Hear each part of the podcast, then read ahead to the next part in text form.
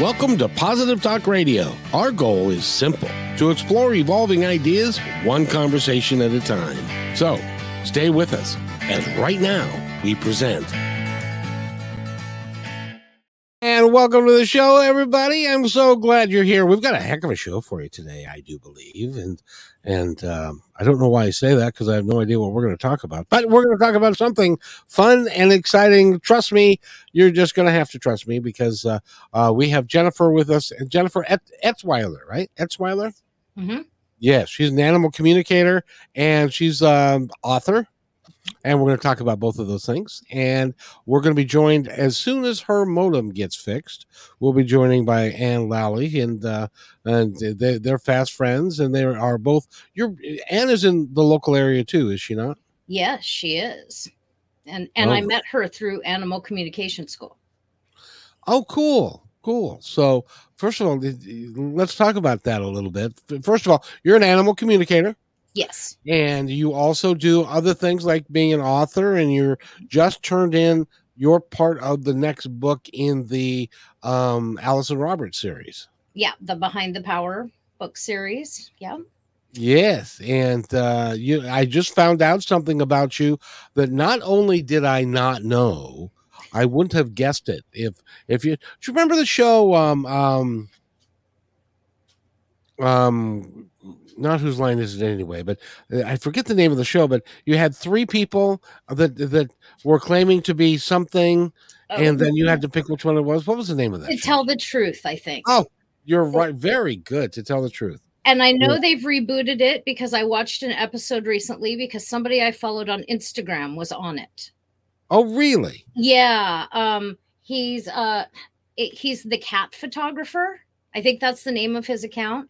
And he's written a couple of books, um, that like Cats on Catnip, and, um, and How to Take Pictures of Cats. And, and he was on, and yeah, it was, I, I had to watch it, cause I'm a big fan of his. Oh, of, of course. Well, and for those of you that have never watched that show, that had three people, and they all claimed to be the same, doing the same thing. One of them, it was real. And the uh, two of them, it was false. And then the panel had to ask questions and then decide who was the real person, right? Yep. Am I got that right? Yep. So if we were on that show, and they said, and the next up we have Jennifer, and we've got, and we got, da-da, and this person was on opiates for twenty years, and uh, and I never would have believed that about you. Mm-hmm. So it's so. True. It's so hot. So, so when did you start? When you were ten? Um, well, um, I, I, chronic pain started probably about that age, would be my guess. Um, I remember keeping aspirin in my locker in middle school, and it was a really big deal, because that was against the rules. And like, I'm a rule follower. And, but I had enough headaches that I kept aspirin in my locker. Um, and, and that was, you know, I think I was eleven when I started middle school. And at seventeen, I was diagnosed with jaw problems. At twenty-two, I had carpal tunnel and fibromyalgia. At twenty-two? Yeah. And I got the fibromyalgia diagnosis because I wasn't responding to carpal tunnel treatment. And then in just before I turned thirty, I was in five or three car accidents in five months. Oh, lucky you. Yeah, lucky me. And I was I was hit from behind in all three accidents. And the last one totaled my car. And we were very lucky that no pedestrians were killed, because if you're familiar with Seattle, we were on forty-fifth Street right by the University of Washington at lunchtime. Oh, wow. Yeah. Um, yeah. It was, it was real. It was scary. Um, By the and- way, I want to, I want to, I want to, one, she's back now. So I want to introduce Ann and bring her into the conversation. Uh, cause we're, we're going to have a great conversation. So, um, Ann, our, is our computer fixed? I believe it is. So we'll see how we get, get along. Woohoo. Okay. Well, that's, that's, that's perfect. We were talking a little bit about the, uh, um, chapter that uh, Jennifer has written for Behind the Power three, um, which is going to become a major um, a work of, of art when it gets to ten or twelve or thirteen or whatever. But uh, about about her being um, addicted to opiates for twenty years, I didn't have any idea. Did you? I did not. It's not something I run around like with a sign on my forehead. It just, and it's not something that I really like. I like I don't identify as a recovering addict. It's just mm-hmm. something that kind of happened in my life, if that makes sense. Well, yeah, it does. Um, it it happened because of the chronic pain that you were in. Um, thank God you're you're done with it now. How long have you been uh, uh, clean? I, I honestly, I would have to get out my notebook and see, but I think it's been about four years, I think. Oh, that's, that's really cool that it doesn't even, it doesn't even impact you in your life, that it doesn't even matter anymore. Yeah. Like I've, I've, I've had to look it up several times and I still don't remember when my last pill was. I really don't. Um, and so you were a pill taker? Yeah. Yeah, I um, I at one point was on both Oxycontin and methadone for pain. Holy um, mackerel. And and yeah, and I mean, like, I'd go to the emergency room for something and I'd have to walk in and say, I'm really not asking for more opioids. Like, I really, I just want the pain to go away. I don't care what you give me for it, when I'd have a migraine or something. Um, and and I, you know, some of my doctors would be like, you know, you're taking enough to knock out a horse, right? And I'd be like, well, it's not helping my pain, so I don't know what you want me to do. It was, it was incredibly frustrating to be in a lot of pain and feel constantly judged and feel like, um, one of my greatest fears was, was that at any moment, the doctors prescribing the medication might say, nope, not going to prescribe it anymore. Suck it up.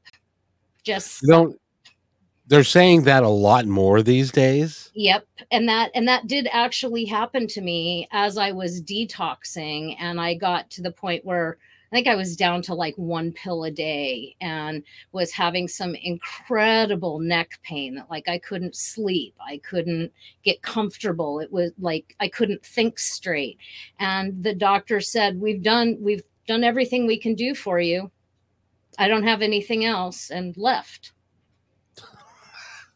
That's a comforting feeling. Isn't yeah. It? I mean, it was just, it was, it's so incredibly frustrating that in this day and age, like, we, we still make people suffer, you know, like, we should have come up with something by now that works, but you, you think, you, yeah, you, you think so. So, Ann, uh, welcome to the show, by the way. How are you? I'm I'm doing great today. Thanks, Kevin. It's, I'm happy to be here finally. we're, we're happy. We're happy to have you here. Thank you. And and you, you were addicted to opiates for twenty years, I'm assuming. I I was not. Ah, oh, very very good. But you both met. Tell them. Tell our audience how you met. So the first time I met Ann was, I think, like my third class in animal communication school, and she was the teacher that day. And we got to talk to, it might've been like our fifth class, because I remember we got through her living animal and talked to them, and, and it was a small class and we finished early, and, and she went, well, I have a crossed over pet we can talk to. And we had to call the, the big teacher and make sure it was okay. And then we all got to talk to her crossed over pet. And I think that was one of the only ones that I got to talk to in animal communication school that was crossed over. And so, Ann, this is this is your pet? Yes, it was a dog of mine that had died. Oh, how long? I'm sorry. I, you know, well, it was, it was, it's a, it's an opera. The the the tragedy of this dog is an opera libretto. Uh, I, I, I, I like I, she um. She is the reason I became an animal communicator, because I knew that there was something that could be done to help her that I wasn't be, wasn't able to do. Um, she was extremely highly strung and very anxious, and um, I couldn't leave her alone. So for five years, uh, she rode around in the car with me everywhere, uh, or she went to dog daycare. And um, I finally had finally a friend of mine was like, "You know, this isn't normal, right?" Uh, I don't care, you know, I don't know what I'm supposed to do. Right. So, um, yeah, so uh, I was about to ready to put her on um, Prozac or uh, some sort of dog tranquilizer, and um, she ran away and got hit by a car. And it's a much more complicated story than that. Um, but it was on I five at uh, four o'clock on a Friday afternoon. Yeah. Ooh. Yeah, she was hit by not one, but two cars. But she lived long enough for me to go and say goodbye at um, at the Linwood Animal Emergency Hospital. So that was that was a good closure for both of us, I think. Was it was it the did they have to put him put her down? Oh yeah, she she she was still lucid enough that um, she had bro- they had bro- she had broken her back. She had a broken back. Um, and so they were like, well, we could, you know, we could try to fix her. And, you know, she, I, I mean, like envisioning her on round on wheels, and, you know, it was going to be super expensive. And looking back on it, I, I believe she was sick and that she actually took her life. If that, it, it doesn't sound too sort of, um, boastful. I don't know quite the word I'm looking for, but I really feel like, If she, if she knew that if I had found out that she was sick with cancer or something like that, that I would go ahead and spend all of my money to make her better. And she didn't want me to do that. So she just decided to end it. Dead. just, but I gotta, I gotta ask you both, because of the work you've done with animals and communication with animals, they view life and death a whole different way than we do, don't they? Absolutely. Yeah. Yeah, for sure. And they feel, um, well, let me ask you, how do they feel about death? Very matter of fact, mm-hmm. um, has been my experience. Is it? It's just part of the living experience. And um, I think I probably talked the most about it with uh, my cat, Miss Kitty, who passed a few years ago. And, and she...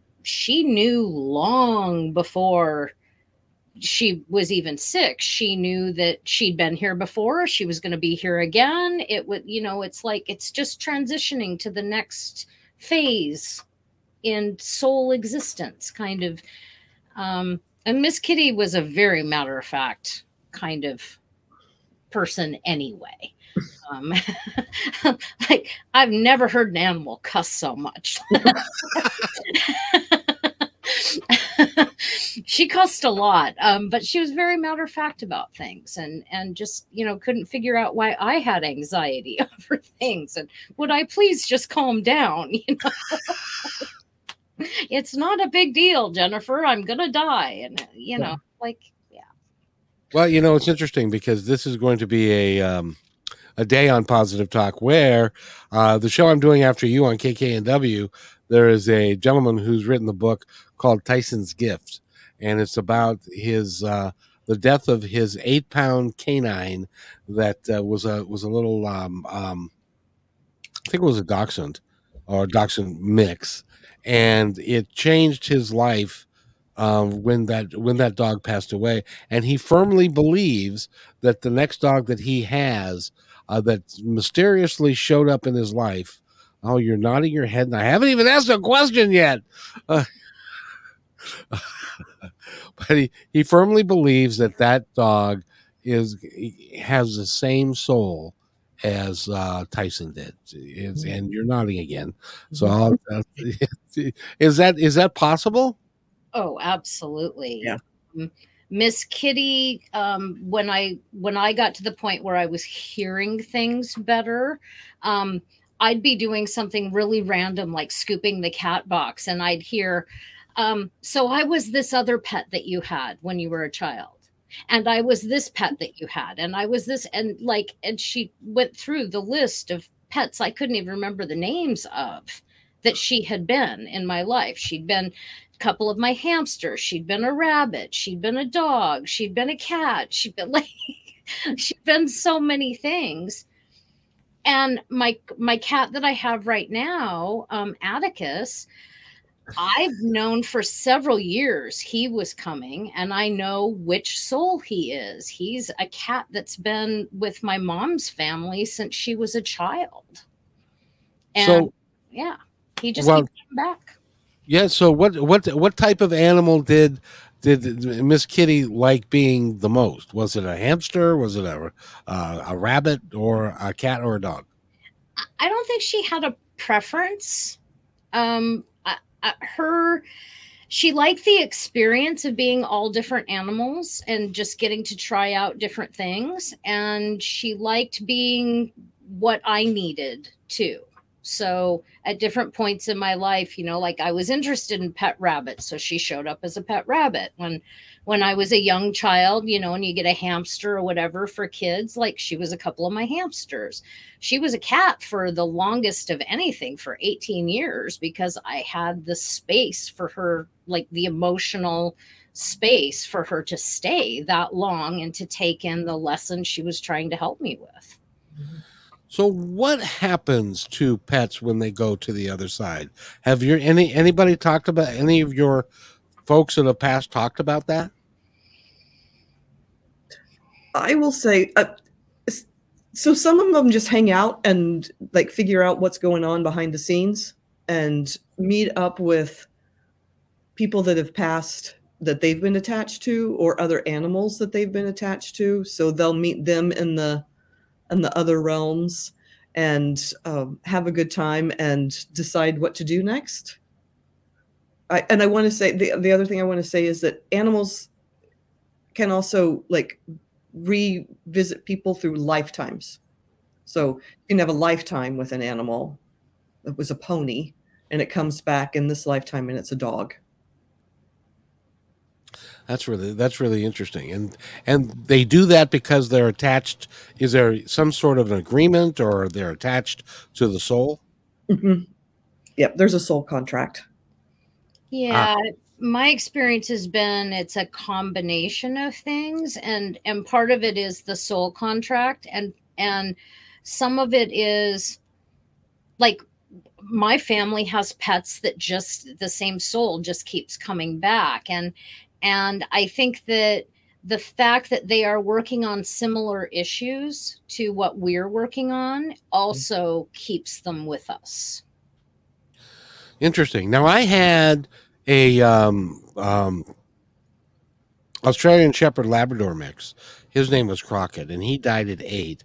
And then we turned around and got a, uh, um, border collie. And he was with me for fourteen and a half years, which, by the way, is why I don't have another animal, because I can't stand the pain of losing them. Yeah.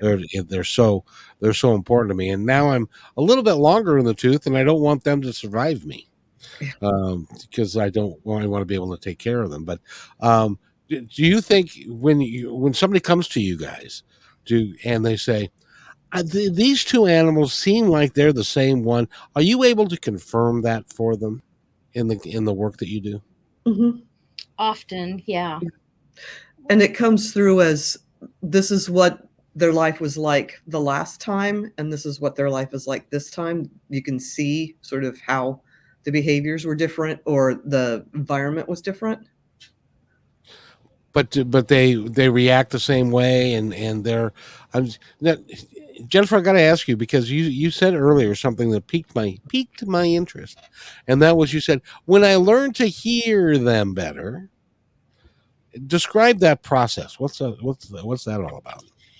Well, interestingly, it started while I was still on opioids.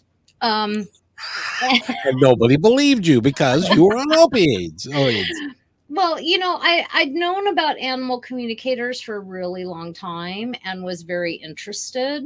Um, and I'd taken weekend classes here and there.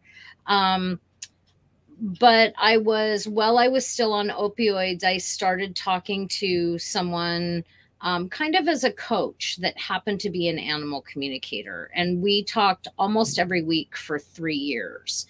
And she taught me some of the, I mean, you know, Kevin, that my coach specializes in cognitive behavioral techniques. Um, right. And she taught me some of the earliest cognitive behavioral techniques that I learned. Um, this person did. And so the more right. I, you, can, you, you can say your name. oh, oh, well, well, Alison, my coach that teaches it now, but this is someone, uh, this oh, was someone else. several okay. years ago. um, that was, uh, her name was Joy, and she has passed, um, but she was a, an animal communicator that lived in this area. Um, and she started teaching me some very basic cognitive behavioral techniques. Um, and so the more I worked on, like, the difference between that's a thought and that's a feeling and that's a thought and that's my intuition. And the more I just worked on my own crap, um, the, the clearer I got. And it just kind of happened organically that I could hear better um, as, as the more I worked on things. And by the way, Beth, who has joined us, says, I agree that with that completely, Jennifer. And our present earthly pets come to us to work out similar issues just like we are. Um, so, by the way, is that a technical issue or a technical term, working out my crap? um, it might be. Like, enough people use it. Like, I mean, it's it's just such a good, all-encompassing, explains, you know, you're working out the stuff. And the more you work on it, the more you realize how much of the thoughts that you think aren't, aren't it, they're not true. Like, so many of the thoughts we think aren't true, it, but we believe them because we haven't been taught otherwise. So, like, we start realizing that what we think is crap. So, so yeah, I, I guess see. It's technical. Yes, yes, indeed. Well, you know, it's interesting. I'd like to broaden this out just a little bit because I know we're talking about animals, but animals and us are very close. Now, our but our souls are different. Is that correct? Where an animal soul is a different than a human soul, or is it possible that you have your current boyfriend used to be your cat? Well, I've always liked cats way better than any boyfriend I've had. So I don't know if I'd go that far. um, I don't have a definitive answer for that. I have heard um, more than one theory, and they both make sense to me. And I haven't had anyone confirm them one way or the other. I, yeah. you know. I, I agree that. There's that um, Buddhist, I think, idea that uh, you don't go back backwards, right? You progress through layers of consciousness. Um, I would actually, and um, you know, you always have people saying, when I come back, I'm going to come back as a cat because I want that kind of a life, right? I don't want to have to go to work and um, wrestle with my mind and all of the things that humans humans do, rather than just laying around and being cuddled and um, getting to go out and maybe hunt a little bit and, yeah, just kind of living the life. So that's, like I said, I agree that it's inconclusive. I know that Gary Zukav, who wrote Seed of the Soul, says that um, all animals go back into, like, cat consciousness. Right. And that, or dog consciousness or whatever. And you know, the I would say the thing that argues against that is the the reappearance of that particular soul right back with the people over lifetimes or or within a lifetime. And and in some of the other works that are out there, like Doctor Michael Newton, he'll he'll say that uh, their souls are compatible, but they're different. Uh, their makeup is a little bit different. They're not as complex of a soul as a human soul is, um but but they they do that by design, and it's designed to be your your your animal rather than to be and and there are you know I, I know what you're talking about with Gary, because he'll say that uh like the soul of a cow, that's a, a universal consciousness rather than an individual uh consciousness, and that's why they as a species have just said, okay, well, if you're going to, if you want to eat me, that's fine. Um, because that's, that's what they're here to do in support of humans. I don't know whether any, any of that's right or not. Yeah. And, and I do know people that have talked to, like, uh, all cat consciousness or all spider consciousness or all rat consciousness. Um, And trust me, interesting conversations, all. But, um, um, but I think a lot of it is up to the individual soul. Like going back to my two cats that I've been talking about, Miss Kitty liked to come back as whatever. She liked the experience of being different things. Now, Atticus, like he, every incarnation, he has been a male cat. And, and I, I was telling a friend that one day, and, and my friend said, really? Always a male cat?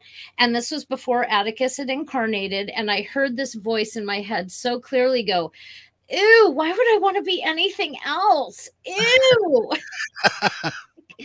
so, so I think a lot of it, I think just like, I, I mean, I believe that when humans incarnate, we make certain agreements about what we want to learn and who we're going to be with. And, and I believe that animals do the same thing. Do I have any proof? Not really. It's just my belief. Well, but you know, that's one of those things when, when you're dealing with what you guys deal with, which is animal communication. There are lots of folks who don't believe animals, as an example, even have a soul. Are you, Please you know, don't go there. Well, why not? Did I just scare you? Well, not scare me, no, but um, I have never ever believed that, and and I, I I will I will not throw fists, but I will fight hard with anyone that argues otherwise to my face. Well, I just don't believe that that they don't have souls. I I think that the, I I think that we. Being humans as a species, we have neglected the fact that they're a lot smarter than we give them credit for. Oh, yeah. They're Absolutely. way aware of what's going on. And I think that this this all sort of started to happen back in the nineteenth century when people wanted to start experimenting on animals. And so they had to rationalize that they didn't have feelings or consciousness. And because like previous, you think of previous agrarian societies, you know, put on my smarty pants hat. Um, previous agrarian societies, right, are like, know that their animals have souls and feelings and, and like are there for a purpose and communicate with them, right, all of the time about what's going on in their environment so that they can make, because they need animals to be healthy and able to work the farm or lay eggs or whatever. So, so they need, they need, they need to be in communication with those animals. And when we started, you know, moving into large cities and having, you know, doing um, experiments on animals, like I said, then they like the, the origin of the species kind of helped lead them into, okay, well, they don't really have consciousness and we can go ahead and do these awful experiments, which are still being done um, on animals. And it's fine. They don't have consciousness. They don't have a soul. They don't have feelings. I learned firsthand. I used to be in the food service business. And one of the things that I, I we would do as training was we would uh, take our group of salesmen and stuff, and we take them to various places. One of them happened to be a slaughterhouse, and uh, so they they there was a um, um, a ramp that would go to a uh, kill point, and then in turn each animal was killed. Um, and they used a um, twenty-two um, bullet that went into a, a, a steel rod that would penetrate their brain, and they would drop like a stone. Well, I was watching the cow, not the cow that was next in line, but the cow that was the, in line behind that. And you would think that they weren't very smart and that they weren't aware of what was going on, that they would just be sitting there, okay, well, fine, what's happening next? Here we, that cow, you could see in his eyes, was terror-stricken. And that, and then, of course, he was second in line and then he was killed, but he was, it was like you, I could see it in his eyes. You know, you know, when you, you see them when the, it is so terror stricken and, and that, and it, it actually permeates the meat and all, all sorts of, uh, all sorts of things when, when a, a cow is is put down that way. Um, yes. So I learned I learned from that point that I they all have a soul, and they all have a purpose, and and they they have a life. Yeah, and it would do. I know um, I I eat meat, right? Um, it was something that it was really hard for me to come to terms with. Like after thirty years, I was finally like, my body is just not functioning as it should be um, without eating meat. So I had to really come to terms with it. And what I have heard very intelligent people say, and I, I believe this, is, first of all, we have to do better by our animals, right? They they deserve a better system, right? So Temple Grandin created um, the, the squeeze machines, right? That would help calm animals down. Like she has, she's uh, autistic. And so she was all about sort of how to help animals be calmer as they were going to this slaughter, but you know, the way they're raised on feedlots and all of that. But what I, what I had to eventually come to terms with was people who care about animals should actually buy meat from people who care about animals, right? So that you inf- reinforce that system rather than a system that just puts them on a feedlot and, you know, just treats them, treats them like cattle. Sorry for lack of a better way to put it. Um, that, But that's that's a that's a better system, and supporting a humane system helps change the the paradigm. I I, I agree with you, and we are, you know, by nature we're designed to eat meat and we're vegetables and to have a well balanced meal and a well balanced diet, and that's and that's part of the the everything. Of, why we're here and how our bodies work and all that kind of stuff. So when, when somebody, first of all, if you're a vegan, I don't know how you eat the bread. I have no idea how that happens. Um, have you ever had vegan bread? Um, maybe. It's like I, a bread. I do gluten-free bread, and often they cross over. Oh yeah, that would be. Um, but I will say that, that, the breads have gotten so much better in the last few years than they oh, used. Good. I'll have to try them again then. Yeah, like there are some breads you can actually eat right out of the bag, which never used to be the case. When I went gluten-free, it was like you bought the bread, you brought it home, you toasted it, and you put like butter or coconut oil on it to soften it up so you could eat it. But but it was That's... so dry out of the bag that you could, like, you had to toast it and butter it in order to be able to swallow it. Yeah, yes, indeed. And speaking of which, um, Being being a vegan, I think, is is not as good for you as if you have a well balanced diet. But that's that's just me. And and Ann, you you're the one you're you're the bright one here among us. So give us give us your thoughts. Um. So I I think some some people can thrive being vegans. I I um I follow a couple of raw vegans on YouTube.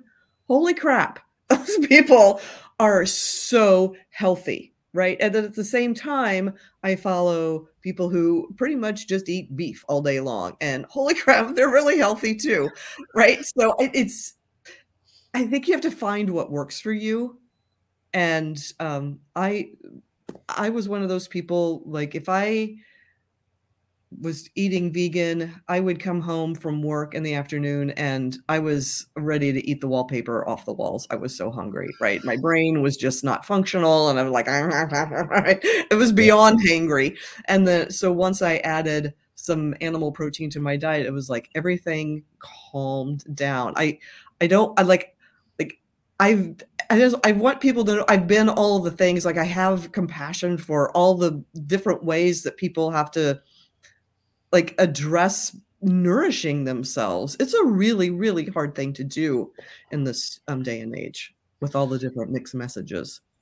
Well, yeah. And with all, with, you know, even, even so, and I know you guys are animal communicators and, and stuff and it's, and it's, but there are all the animals at one point or another that used to be that were wild animals. They would get eaten Uh, by other animals, and that's so that's kind of the way nature operates and the way it works, and so it's it's kind of okay, isn't it?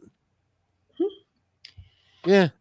Yeah, I mean, I think we all have to make our own decision on it. And and I remember the first time that I asked one of my mentors about that in animal communication. Um, her answer has stuck with me and has helped explain a lot of things that I've had conundrums about. And and what she explained was that there is, in every interaction, no matter who who is on the two sides, there is an exchange of energy. Mm-hmm. Yes. And and there is an agreement to exchange that energy. So the animals that become our food, on some level, maybe not consciously, but maybe on a soul level, agreed that they were going to be food for us. And we agreed to whatever goes with the process of of killing them and eating them. Um, so, yeah. So, yeah, I mean, I, that, that has helped explain a lot of things that I've had questions about for me. Um And, and one of the first ones was, how does anyone talk to animals and eat them? And and that was how she explained it to me. And this, I mean, this was like really early on when I was very first doing animal communication. Um, so it, it, yeah, that explanation helped me a lot. So I got to ask you both. Let's start with Ann. What got you into being a teacher of animal communication? What got you into all of that? Um, I, so like it's starting with animal communication itself or the, the teaching part of it? Well, the, the, cause well, I don't know which came first, the chicken or the egg. Um, so I, I adopted, I'll tell you how I began to understand that I could talk to animals. I adopted a dog, um, when I lived, uh, in a different city, and, uh, she was five months old, and at the pound, she had been returned, obviously, and her name was Brownie. And they're like, no, it's not. You know, like this dog's name is not going to be Brownie. So I decided to call her Zoe because I really like that name for an animal. And every time I called her Zoe, I heard the name Sasha. And so I just started calling. I mean, it took me a while because I'm slow sometimes. Um, as I called, started calling her Sasha. That was that was the end of it. And I didn't really ever talk to her again. But that experience, then when I had this very highly anxious dog, I did actually have someone come and do a soul retrieval on her, on this highly anxious dog that committed suicide. That sounds preposterous, but it really is. That is what happened.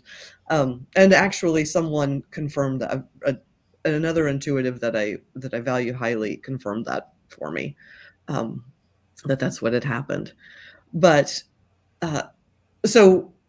So having the soul retrieval on this dog, he was able to, um, his name was John. John was able to tell me like why this dog was so anxious. And so me understanding the origins of the anxiety in that dog helped me work with her to calm her anxiety down. It, I, if I had been taking classes and understood like all of the different healing modalities I could have done, we could have gone so much further, but um, we made some progress with just that um, soul retrieval. So describe what soul retrieval is. Right. So, uh, so this, this person, uh, a shamanic practitioner will take a journey um, for a, for a being to find out where there was soul loss. So if, um, someone has been in a car, I've, I've done them for people. If someone has been in a car accident, um, like that part of your soul is just like, you know what, I'm going to go sit over here until things are safer. And then, and sometimes you just, it never comes back. So you need to travel the astral realms to go get this soul piece back so that the person can be more whole, or the dog or the cat or whatever can be more whole. That, that's really interesting because I I haven't heard that before. Okay. Um, yeah. And I've heard a bunch of stuff, but that's but that that's okay. So so you were able to she was able to to uh, reunite the soul so that the cat was more grounded and was better off, or the dog. Mm-hmm. Oh. Yes. And cool. The other thing that it helped me understand is like, because this dog had been taken out, stolen out of a backyard and put in a box. And so, right. So, and then was taken to a, a an apartment complex that was very chaotic. And so that helped me understand why every time we went out into the hallway of my apartment complex, she was freaking out. Right. It was like, because now I understood that, that that was a trigger for her. Right. I don't want it, but that was what was happening with her.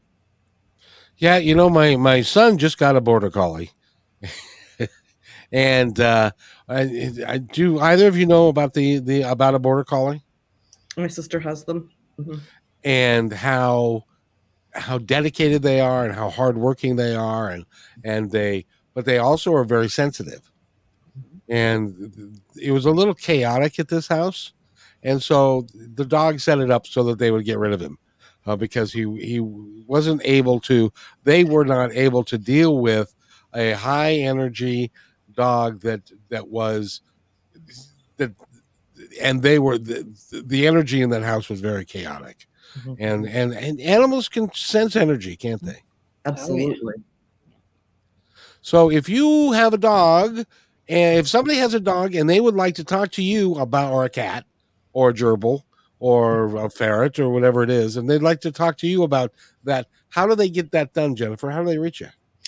So the easiest way to get me is to go to jennifer etzweiler dot com or find me on Facebook. And Anne? Um, I am at an ancient conversation dot com and also on Facebook. And an ancient conversation dot com. That begs the question, what is an ancient conversation? Well, so as I was saying earlier, right, we used to know how to talk to animals. We used to know how to talk to trees and plants and Um, our environment and gain information from it. And so um, this ancient conversation is just reaffirming that we know how to do that, that work, and that um, all of us do. But we, but it's a lost art. It, it yes, very, very much so, especially because of um, these crazy things, right? Um, you just, you don't have the, the calmness of and the, the presence and the focus to, to do that anymore. You guys have been around. How do we regain that focus to be able to get that back? Can we? Yes. Yeah. How? Go out in nature. Right? I, I found when I was in animal communication school, um, I was, the exercises involved meditating almost every day. Mm-hmm. And that alone gave me so much, like I could focus very, um, very much easier than I can when I'm not meditating regularly. So Jennifer, I got to ask you, you were, you were addicted for twenty years. Um, how are things together for you today? Are things much more together? Yeah, I, I think so. Um, you know, I, I get real frustrated when I get the kink in my neck and I don't have something to make the pain go away. But other than that, I'm, you know, like I'm not laying in bed twenty-three hours a day. I'm, I'm getting out and doing things. I'm volunteering. I'm talking to animals, which was a lifelong dream pretty much. Um, So yeah, things are things are really good compared to what they were even just a few years ago. Your story is a very life-affirming story, which which is that you were in bed a lot, you were in a lot of pain, you were addicted to opiates, and and there's from that perspective there seemed to be no hope. How did you gain regain the hope? Um. So a funny thing happened. I woke up one morning to my cat violently throwing up for an hour straight. And at this point in my life, I, you know, like my ex had left me. Uh, my stepdad had died. I think my dad had passed away at that point, like all in a short period of time. And I was like, this cat is not leaving me too.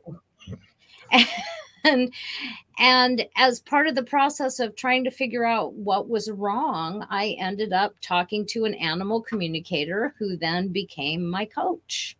And she was, you know, we talked every week. She started teaching me cognitive behavioral techniques.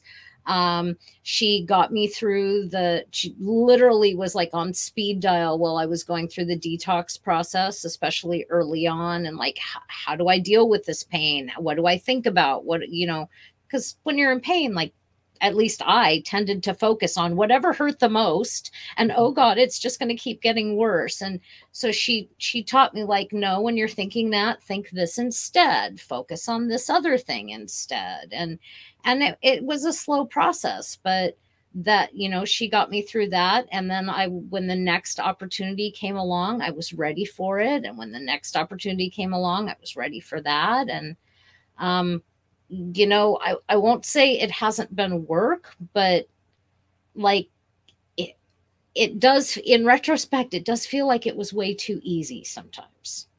Um, I don't, no, I don't think that's, I don't think that's possible. It's, it's supposed to be easy. Maybe. I mean, but you don't really hear about people getting off opioids easily. And, and well, it, no. like it took, it took a long time because I was on such high doses. The doctors tapered me slowly, but I was very careful about, you know, when one doctor retired, choosing one that I felt comfortable and safe with, um, well, that I didn't feel like they were going to rip the rug out from under me. And that safety, that feeling of safety makes a big difference in how willing you are to move forward. Well, thank goodness that you decided to to get out of that rather than going on the street and buying fentanyl laced stuff and all of that, because it there are people there's a hundred thousand people a year dying in this country from opiates. Yep, it's, which is which is terrible. And so, Ann, how did how did you come to be where you are today? Oh, um, you know, I uh, I have always known that there was something other than the physical world that I could see. So I would be laying in bed reading a book and I would hear someone say my name and there was no one around, right? Or I'd be about to fall asleep and I could feel someone sit on the edge of my bed. Like I could feel the bed move and there was no one there. And like, so I was like, I'm like this dog. I was very highly anxious and this did not sit well with me. And so for a very long time, I turned it off because I didn't want to know, right? It was like, this is too scary. I don't know what this is. And finally, um, about the time of, uh, about the time I turned twenty-nine, I was like, I can't live this way anymore. And so I found someone to help me work with my intuition and explain what was going on with me. And that it changed my life. And so I was able to listen about where, you know, my path looks to some people looks a little odd, but, um, you know, I listened to my intuition and it told me where to go and it told me what to do and it told me who to be with. And every time I listened to it, my life was just amazing. And every time I didn't, things went a little off, off kilter. So I just kept trusting it more and more. And now you trust it completely. I do. Which is which is really cool, by the way. That's that is a um, peace of mind that a lot of people lack right now because of hate, division, and fear, and they're scared of stuff. And, and so it's got to be a real comforting thing for you to feel so grounded in what you do. And by the way, I have to ask you, you knew her when she was in class and she was your student. How has Jennifer changed? Oh my God. Like so, it is night and night and day. I know, because I think it was like, it was, she wasn't even part of what is called the big program. It was like the initial animal communication thing. And so I talked to the, the main teacher and I said, is this person signing up for the main animal communication program? Because she really needs to. She was like, I think she's, we we're talking about it. I think she's going to. And I'm like, no, she really needs to. So Um, that didn't happen with everyone that I was teaching, but it happened with a few people. And so I was like, yeah, she needs to be, you need to convince her to get into that program. And where's the school at? Where's it held? Um, it's actually mostly online, but um, oh, the, yeah.